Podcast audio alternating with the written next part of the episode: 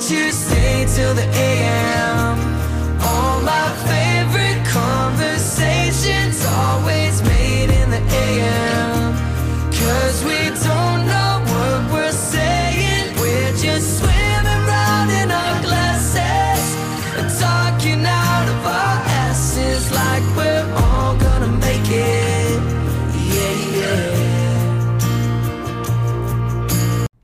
From inexistence to existence he came to many and was as one received. Existence with existence he was with any as any with any. From existence to non-existence, gone he would be by all as none perceived. This quote occurring on page two of the Ithaca chapter does not make me feel good about my hopes for Stephen and Bloom's nice future together. So many moments in the pages following that quote point out how similar Bloom and Stephen are at their cores. I think the arranger does this on purpose. One of these similarities comes when Bloom thinks about how he turns to Shakespeare for consolation. He's letting Stephen have a moment for his, quote, mental composition, and Bloom thinks about the literature of instruction rather than that amusement, as he himself had applied to the works of William Shakespeare more than once for the solution of difficult problems in imaginary or real life. Yet he had not found their solution.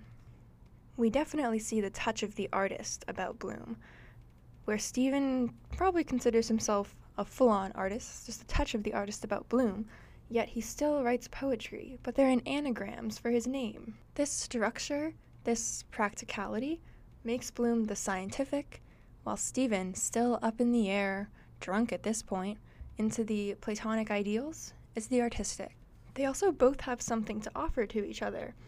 We see this demonstrated in real time when Stephen writes the Irish characters, and Bloom, in turn, writes the Hebrew characters.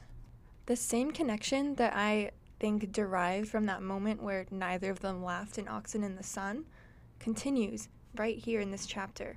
Without the effects of this hyper-masculine, political, trying to impress each other world, they get along.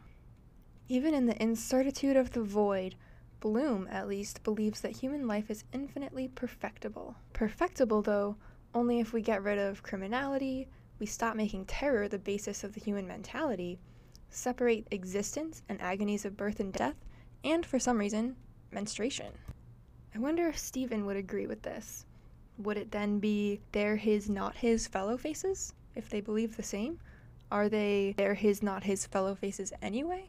Apparently not, because even though it's a really quite romantic with a capital R, sublime moment when I hate that they're both urinating, but that's what they're doing, and they both see shooting stars. Joyce, or the arranger, was probably not mentioning the shooting star in the nice, romantic, happy ending sense, though. It probably has to do with the idea of parallax, in that even if those two were standing at the same spot at that time, there's no way that they could have the same exact view on a moving thing, because it's just not staying there with them. He's saying that they had this togetherness for a moment, but it's meant to move on and not return. Bloom then returns back to his petticoat government household, and Stephen wanders off alone. It wasn't meant to be, boys.